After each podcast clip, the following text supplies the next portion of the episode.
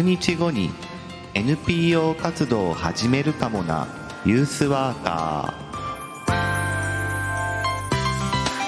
ー。おはようございます。3月7日火曜日朝7時名古屋からお届けしています。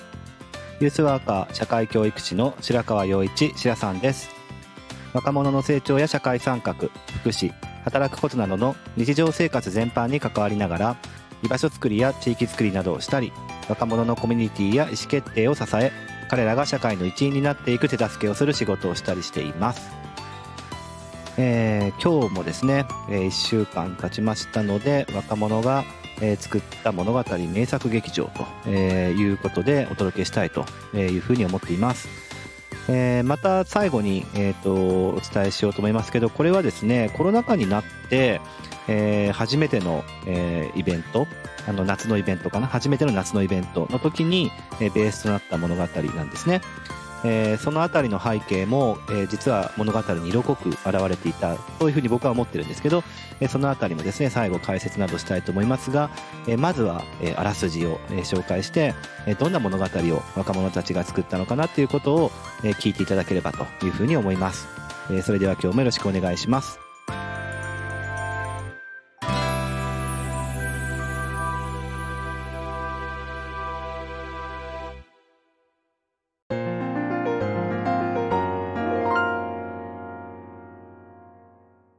タイトルを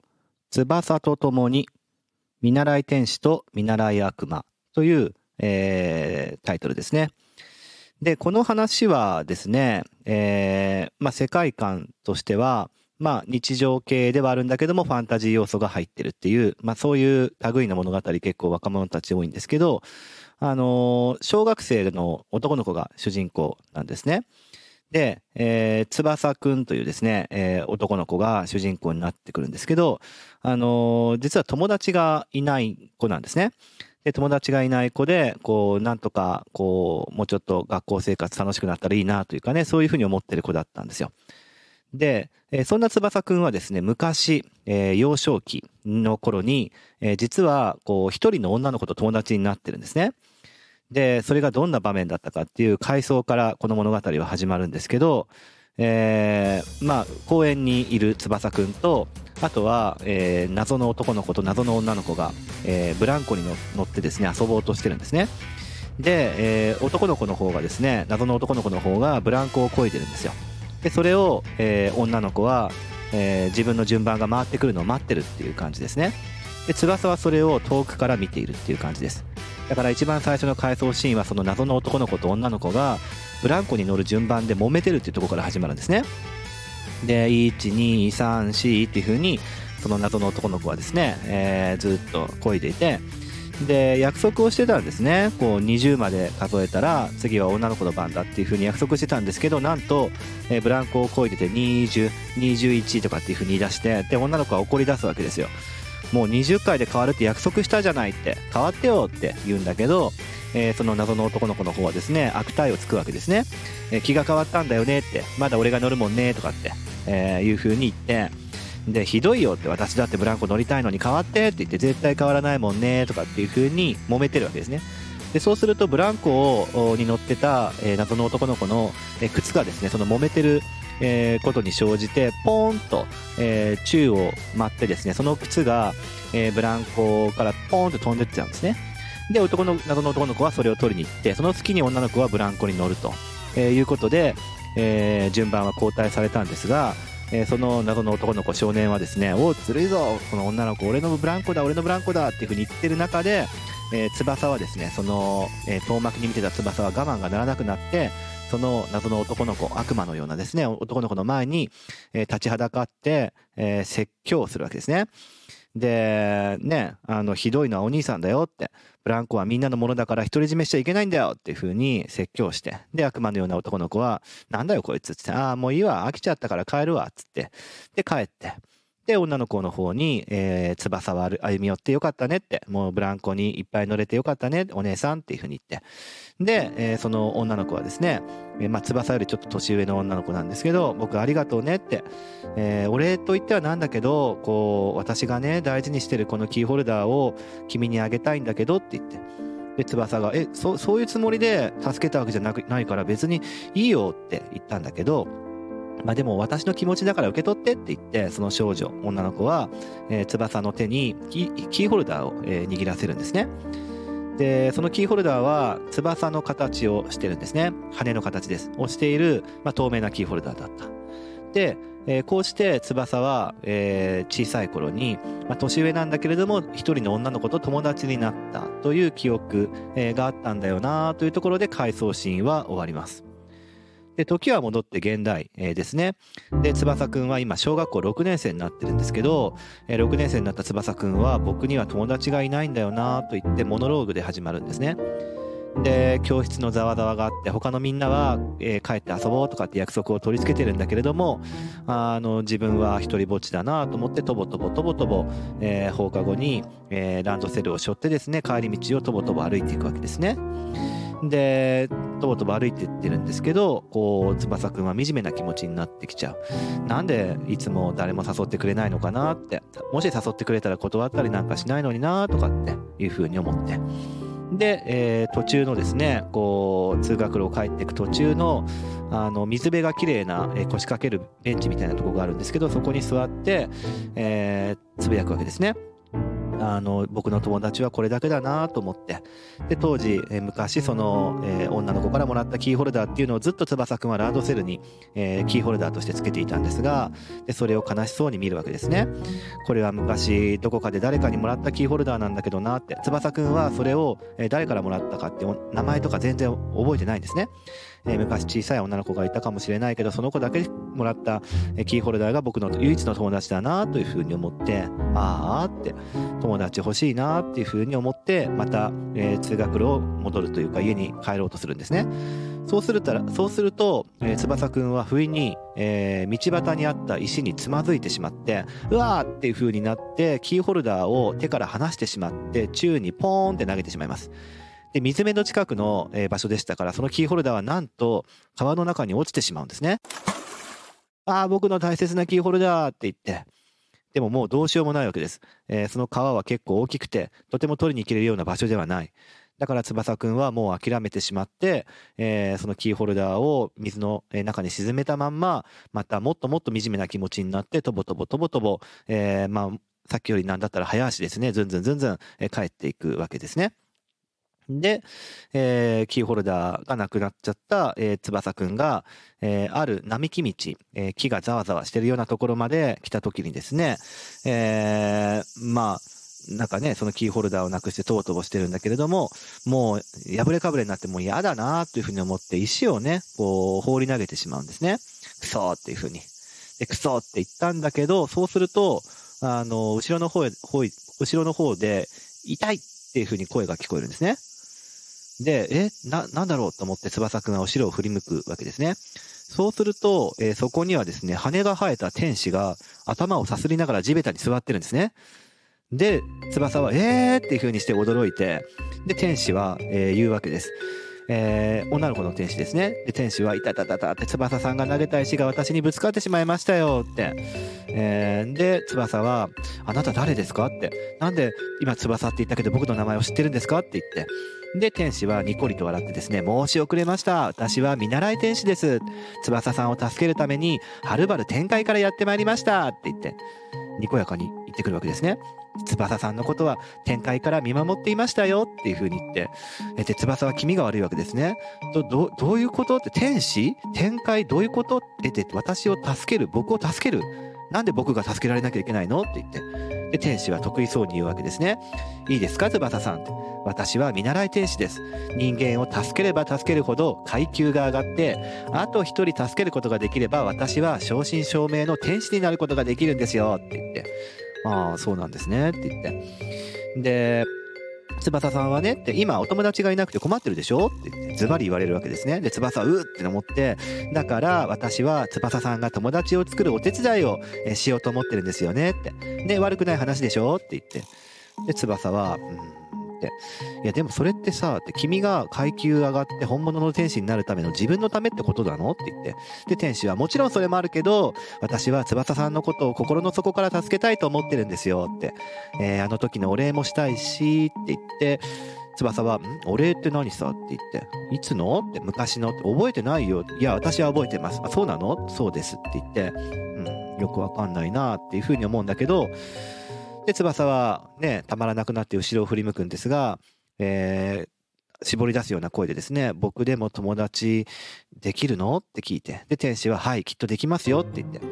で、翼は強がるんですね。別に一人でも、うん寂しくなんかないけど、そこまで言うんだったら助けてもらおうかな、つって。で、天使さん、じゃあ友達作るにはさ、どうしたらいいのさっていう風に聞いて、で、天使、それは簡単だよって、たくさんの人に出会って、たくさんの人のお話を聞いて、たくさんの人と触れ合うことなんですよって。じゃあ今からね、たくさんの人に出会って世界を旅しに行きましょうよって言って、じゃあ、えー天使と一緒に手を取り合って行こうかなというふうに思ったら、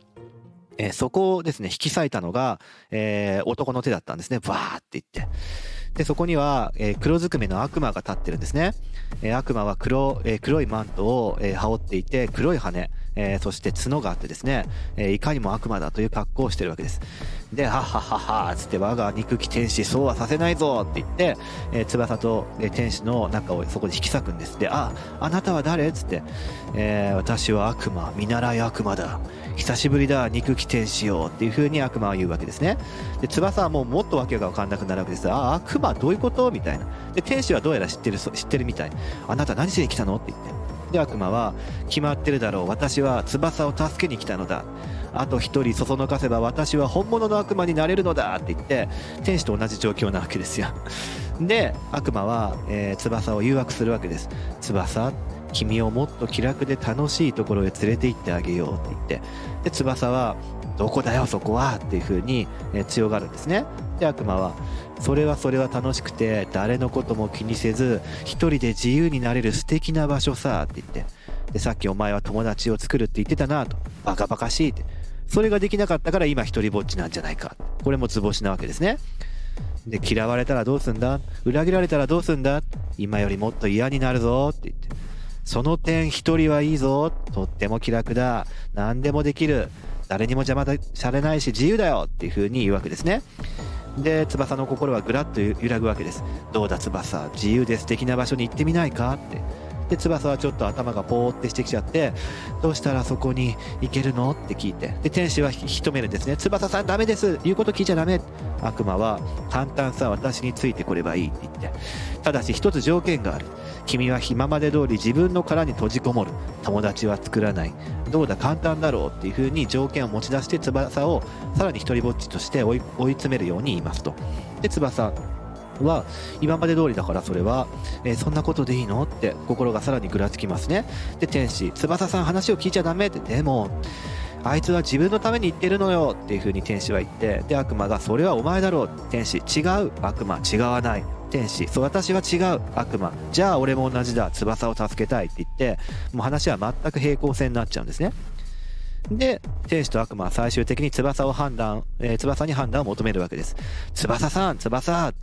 どっちに生きてく、ついてくんですか？どっちについてくんだ？っていう風に言って。で、翼は、うーんって悩んで悩んで悩むんだけど、僕は友達を作りたいっていう風に言って、で、僕はやっぱり友達を作りたいよ。だから天使さんと一緒に行くよ。勇気がいるかもしれないけど、たくさんの人と仲良くなってみたいよっていう風に言って、で、悪魔は膝から崩れ落ちるんですね。なんと愚かなって言って。で、天使、やったじゃあ翼さん、一緒に行きましょうって言って、翼と天使は、えー旅立っていったのですか？で、でしたっていうのが、まあ最初の冒頭部分なんですね。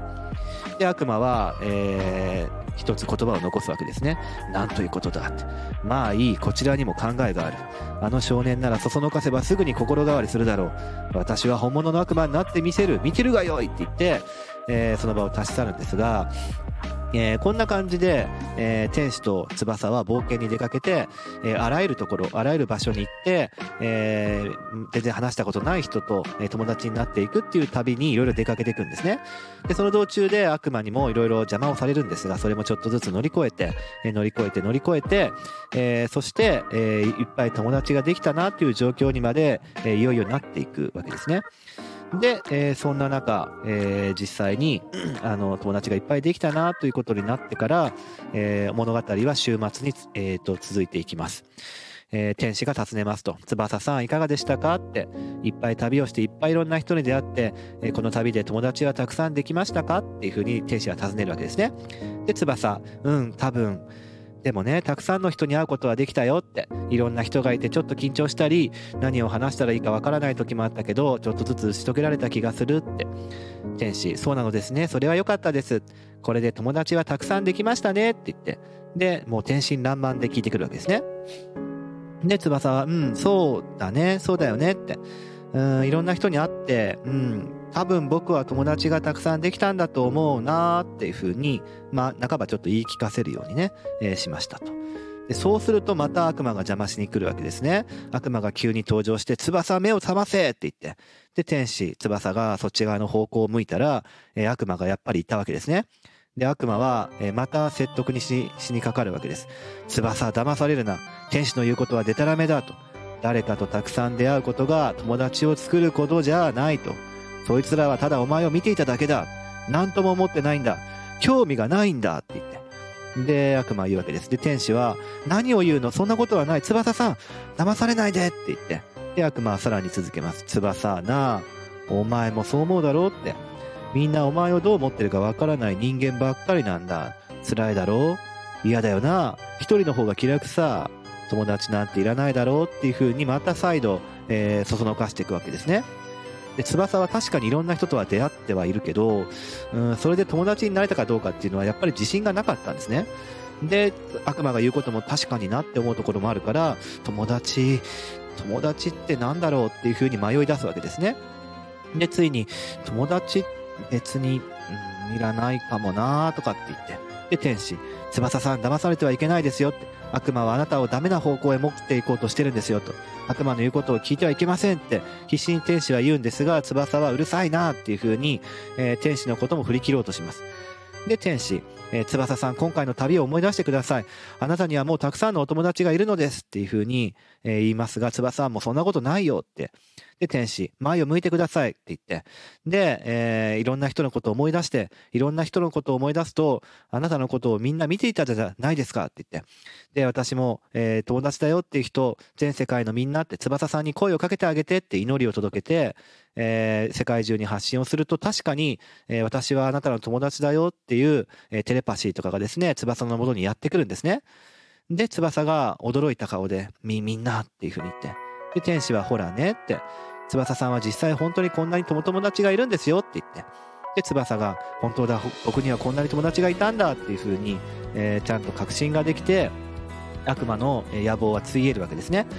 クソ失敗だっていうふうにこのまま魔界に戻ったら俺は一体どうなってしまうんだって言って悪魔はもうすごく後悔をしだすわけですね。でそうなると今度は翼も哀れに見れてきちゃって悪魔に声をかけるわけです。悪魔をやめちゃえばだったらいいんじゃないの？って言って人間になろうよって言い出すわけですね。で翼さん翼の突然の提案なわけです。悪魔だから悩むんであってもう人間に戻っち人間になっちゃえばいいんじゃないの？っていうふうに言って。で天使は翼さん正気なのですか？って。そいつは悪魔なんですよ。何をするか分かったもんではないじゃないですか？って言って。で翼でも僕だってこうやって変われたんだから悪魔さん君だってきっと変われるよって。人間になって僕と友達になってくださいって言って。で悪魔は、えー意外な申し出に戸惑うんだけれども私の友達になってくれるのかい？というふうに言って翼はもちろんだよっていうので私も実は友達がいなくて寂しかったんだよな生まれ変わってじゃあ人間になるよって言って改心していくわけですね、まあ、ここら辺はご都合主義かもしれませんけれども。でその一連のプロセスを見ると、えー天使は実はにっこり笑って外側からまた話しかけてくるんですね。どうやら私の役目はここまでのようですねと言ってで翼が驚くわけですね。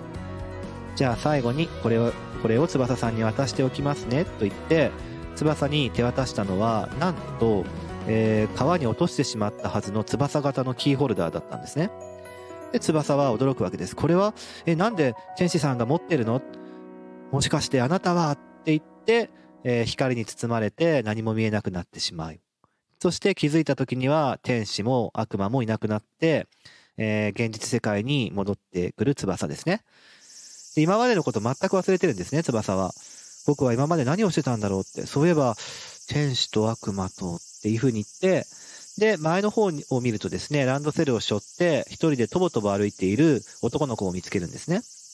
で、翼は、えー、もう自分はね、友達ができて一人じゃないって思ってますから、前のとぼとぼ歩いてる男の子のところに行って、おーいって声をかけて、一緒に帰ろうって声をかけるわけですね。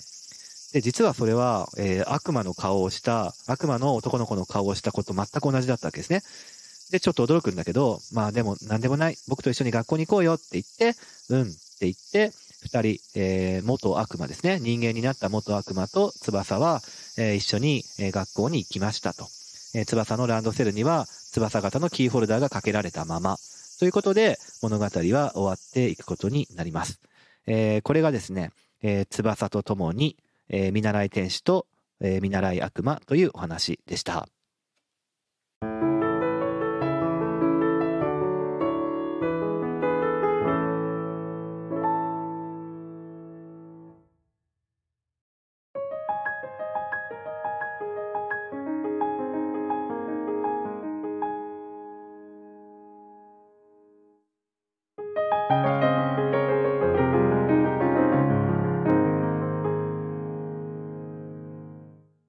えーこの物語はですね、えーコロナ禍になって初めて、えーうちの施設で夏のイベントをしようとなってやった、そういう、えーお祭りですね、のベースとなった物語なんですね。で、コロナ禍だったので、こう、どうやってイベント作りを進めていくかってことに結構悩んだりとか、あとはこの時期はちょうどバッドタイミングで、うちの施設が天井工事の関係で、コロナとは全く別で、施設が臨時休館してた時だったんですよ。え4月から12月というすごく長い期間、え臨時休館していたもので、話し合いをするっていう時にもですね、オンラインを活用するしたりとか、あとは誰も来ない施設っていうその部屋を特別に使わせてもらったりとか結構悩んだんですよね。で何よりそのイベントを開催しようという時に人との接触をどうやって少なくしていったらいいんだろうっていうことをまだまだ考えなきゃいけない時期でしたから、あの今言った世界観っていうものを、えー来てくれる人たちに味わってもらうためになるべく人との接触をしないように演出したかったっていう事情があったんですね。でそこで出てきたのが映像作りっていう話で、あの人を介して何か、えー何かここの世界観を伝えるってことじゃなくて映像をあらかじめ作っておいてそれを流すというような発想でどうだっていうふうになったのがこの年の大きな特徴でした。でそれより前の年度でドラマ作りをね若者たちはやっていたりとかえさらに、えー前の、前の前の年度では、え紙芝居の映像を作ったりとか、まあ、いろんな映像作りを試しに、え僕も含めてやっていたもんですから、え今度はもう完全にロケだと、えー天使と悪魔が出てくるようなシーンとかは、もう野外ロケを観光したんですね。公共の場所であの天使の格好と悪魔の格好をして 演技をしたんですよね。相当大変でした。2週間ぐらいロケをして、で、機材もちゃんとないとできないってことだったんですが、えー施設の方でやっぱ買えないってことがありましたので、もうじゃあもう僕は買ったるわっつって、えーもうショットガンマイクとかちゃんとした音響機材を買ったりとか、あの編集のあのスキルとかをちゃんと教えたりとか一緒にやりながらっていうことで、かなり本格的なドラマ作りっていうのをしましてですね、えーこの物語の主要な場面っていうものを映像作りしていったっていうことがありましたね。まあ、衣装を作ったり結構そういうのは手作業で楽しかったんじゃないかなというふうに思ってますし映像もですね結構はかどりまして作成が、えーイベントの前日にできるっていうかなりギリギリだったっていう話がありますね。で物語のこの裏話をするとというか、まあ、物語上の話ですが、まあ、あの翼と友達になった、えー悪魔っていうのは、えー当然その天使と悪魔が出会った時の元悪魔で今は人間っていうことなんですがもっと遡るとですね、えー翼が唯一友達ができたなと思っていた例の、えー昔々の記憶の中で、えー女の子と男の子がブランコで遊んでいましたがもう実はその時から出会ってたんですね。でブランコに乗ってた、えー男の子っていうのは、えー元悪魔、えーだったわけです。で、何らかの不意に、えー悪魔になっちゃって、で、えーまた翼の力によって人間に戻ったっていうことだし、えーブランコに乗ることができなかった女の子、途中で、えっ、と、靴が、男の子の靴がすっぽ抜けてから乗れた女の子っていうものも元天使で、えー何らかの過程で天使というものに転生して、で、まあ、翼と一緒に旅をしてっていう、そういう、まあ、裏話があったりするので、えー実は天使と悪魔っていうのはそういうところですでに出会ってるっていうようなのが物語の面白いとこだなというふうに思いますしあと天使の言うこともキラキラしてて天真爛漫なんだけど、えー実は悪魔の言うことにもかなり説得力があるんですよね。ただ出会うだけでは友達と言えるのかっていう話とか、えーそういうようなとこって結構示唆に富んでるしあと天使はあいつは悪魔なんだから変わりっこないよみたいなそういう価値観でもって人間に戻るっていうことを翼が提案するのにすごく反対したりするわけですね。これってなんか純、なんかすごく純、純白というかすごい、えー清潔なものである天使と、汚れたものである悪魔みたいなものを、えーなんかそこから動かない考え方っていうかね、区別とか差別みたいな考え方にもつながるようなのを、えーっと、天使は、なんかこう、思わずそういうことを口走ってるみたいなところも考えれるし、そこら辺も結構示唆的だなというふうに思いますし、あとは友達ってなんだっていうかなり王道のテーマを扱ってるんですけど、あの僕これコロナ禍に、えーできた物語っていうのは意味があると思っていてコロナ禍における天使と悪魔っていうのはどうだどういう意味があるんだろうっていうのをすごい考えたんですね。であの僕の中の結論としてはここで言う悪魔っていうのは要は一りぼっちでいたいという自分の中の欲求ですよね。コロナ禍になってこう人と会わなくていいっていうのが正当化されるような時代になったわけですよ。オンラインでつながればいいってことも、えー気軽だしリアルで集まるっていうのはすごい疲れるからなんだったら人と会わない方が正しいっていうかね、えーそういうような時代になっちゃった時にやっぱり人と出会って何か話すっていうのは億劫だし面倒くさい側面があるんですよね。っていうようなものが膨れ上がった、えー一つの化身が悪魔ここで言う悪魔かなと思っててそれに、えーっと対極的なもう人と出会って人と人に分かってもらいたい人と自分は分かり合いたいっていう欲求の化身が天使かなというふうに思っていてそのアンビバレントな感情っていうかねコロナ禍で、えーそれがもともとあったんだけども増幅されて我々の前に張り出してきた若者たちの人とつながりたいっていう、えー欲求とちょっと自分一人でいたい他の人とつ,、えーとつるむというか付き合うのはちょっと嫌だみたいな両方の、えー葛藤する気持ちが現れてこの友達というテーマとか、えー天使と悪魔という象徴的なキャラクターっていうものの、えーそういう話になったんじゃないかなというふうに思ってですねこれは僕意味があると思ってますね。えーコロナ禍における物語として彼らが、えー生んだ必然的な物語だったかなというふうに思っています。はい。えーっていうのが、えー今回のお話でございました。はい。それではまた明日もお会いしましょう。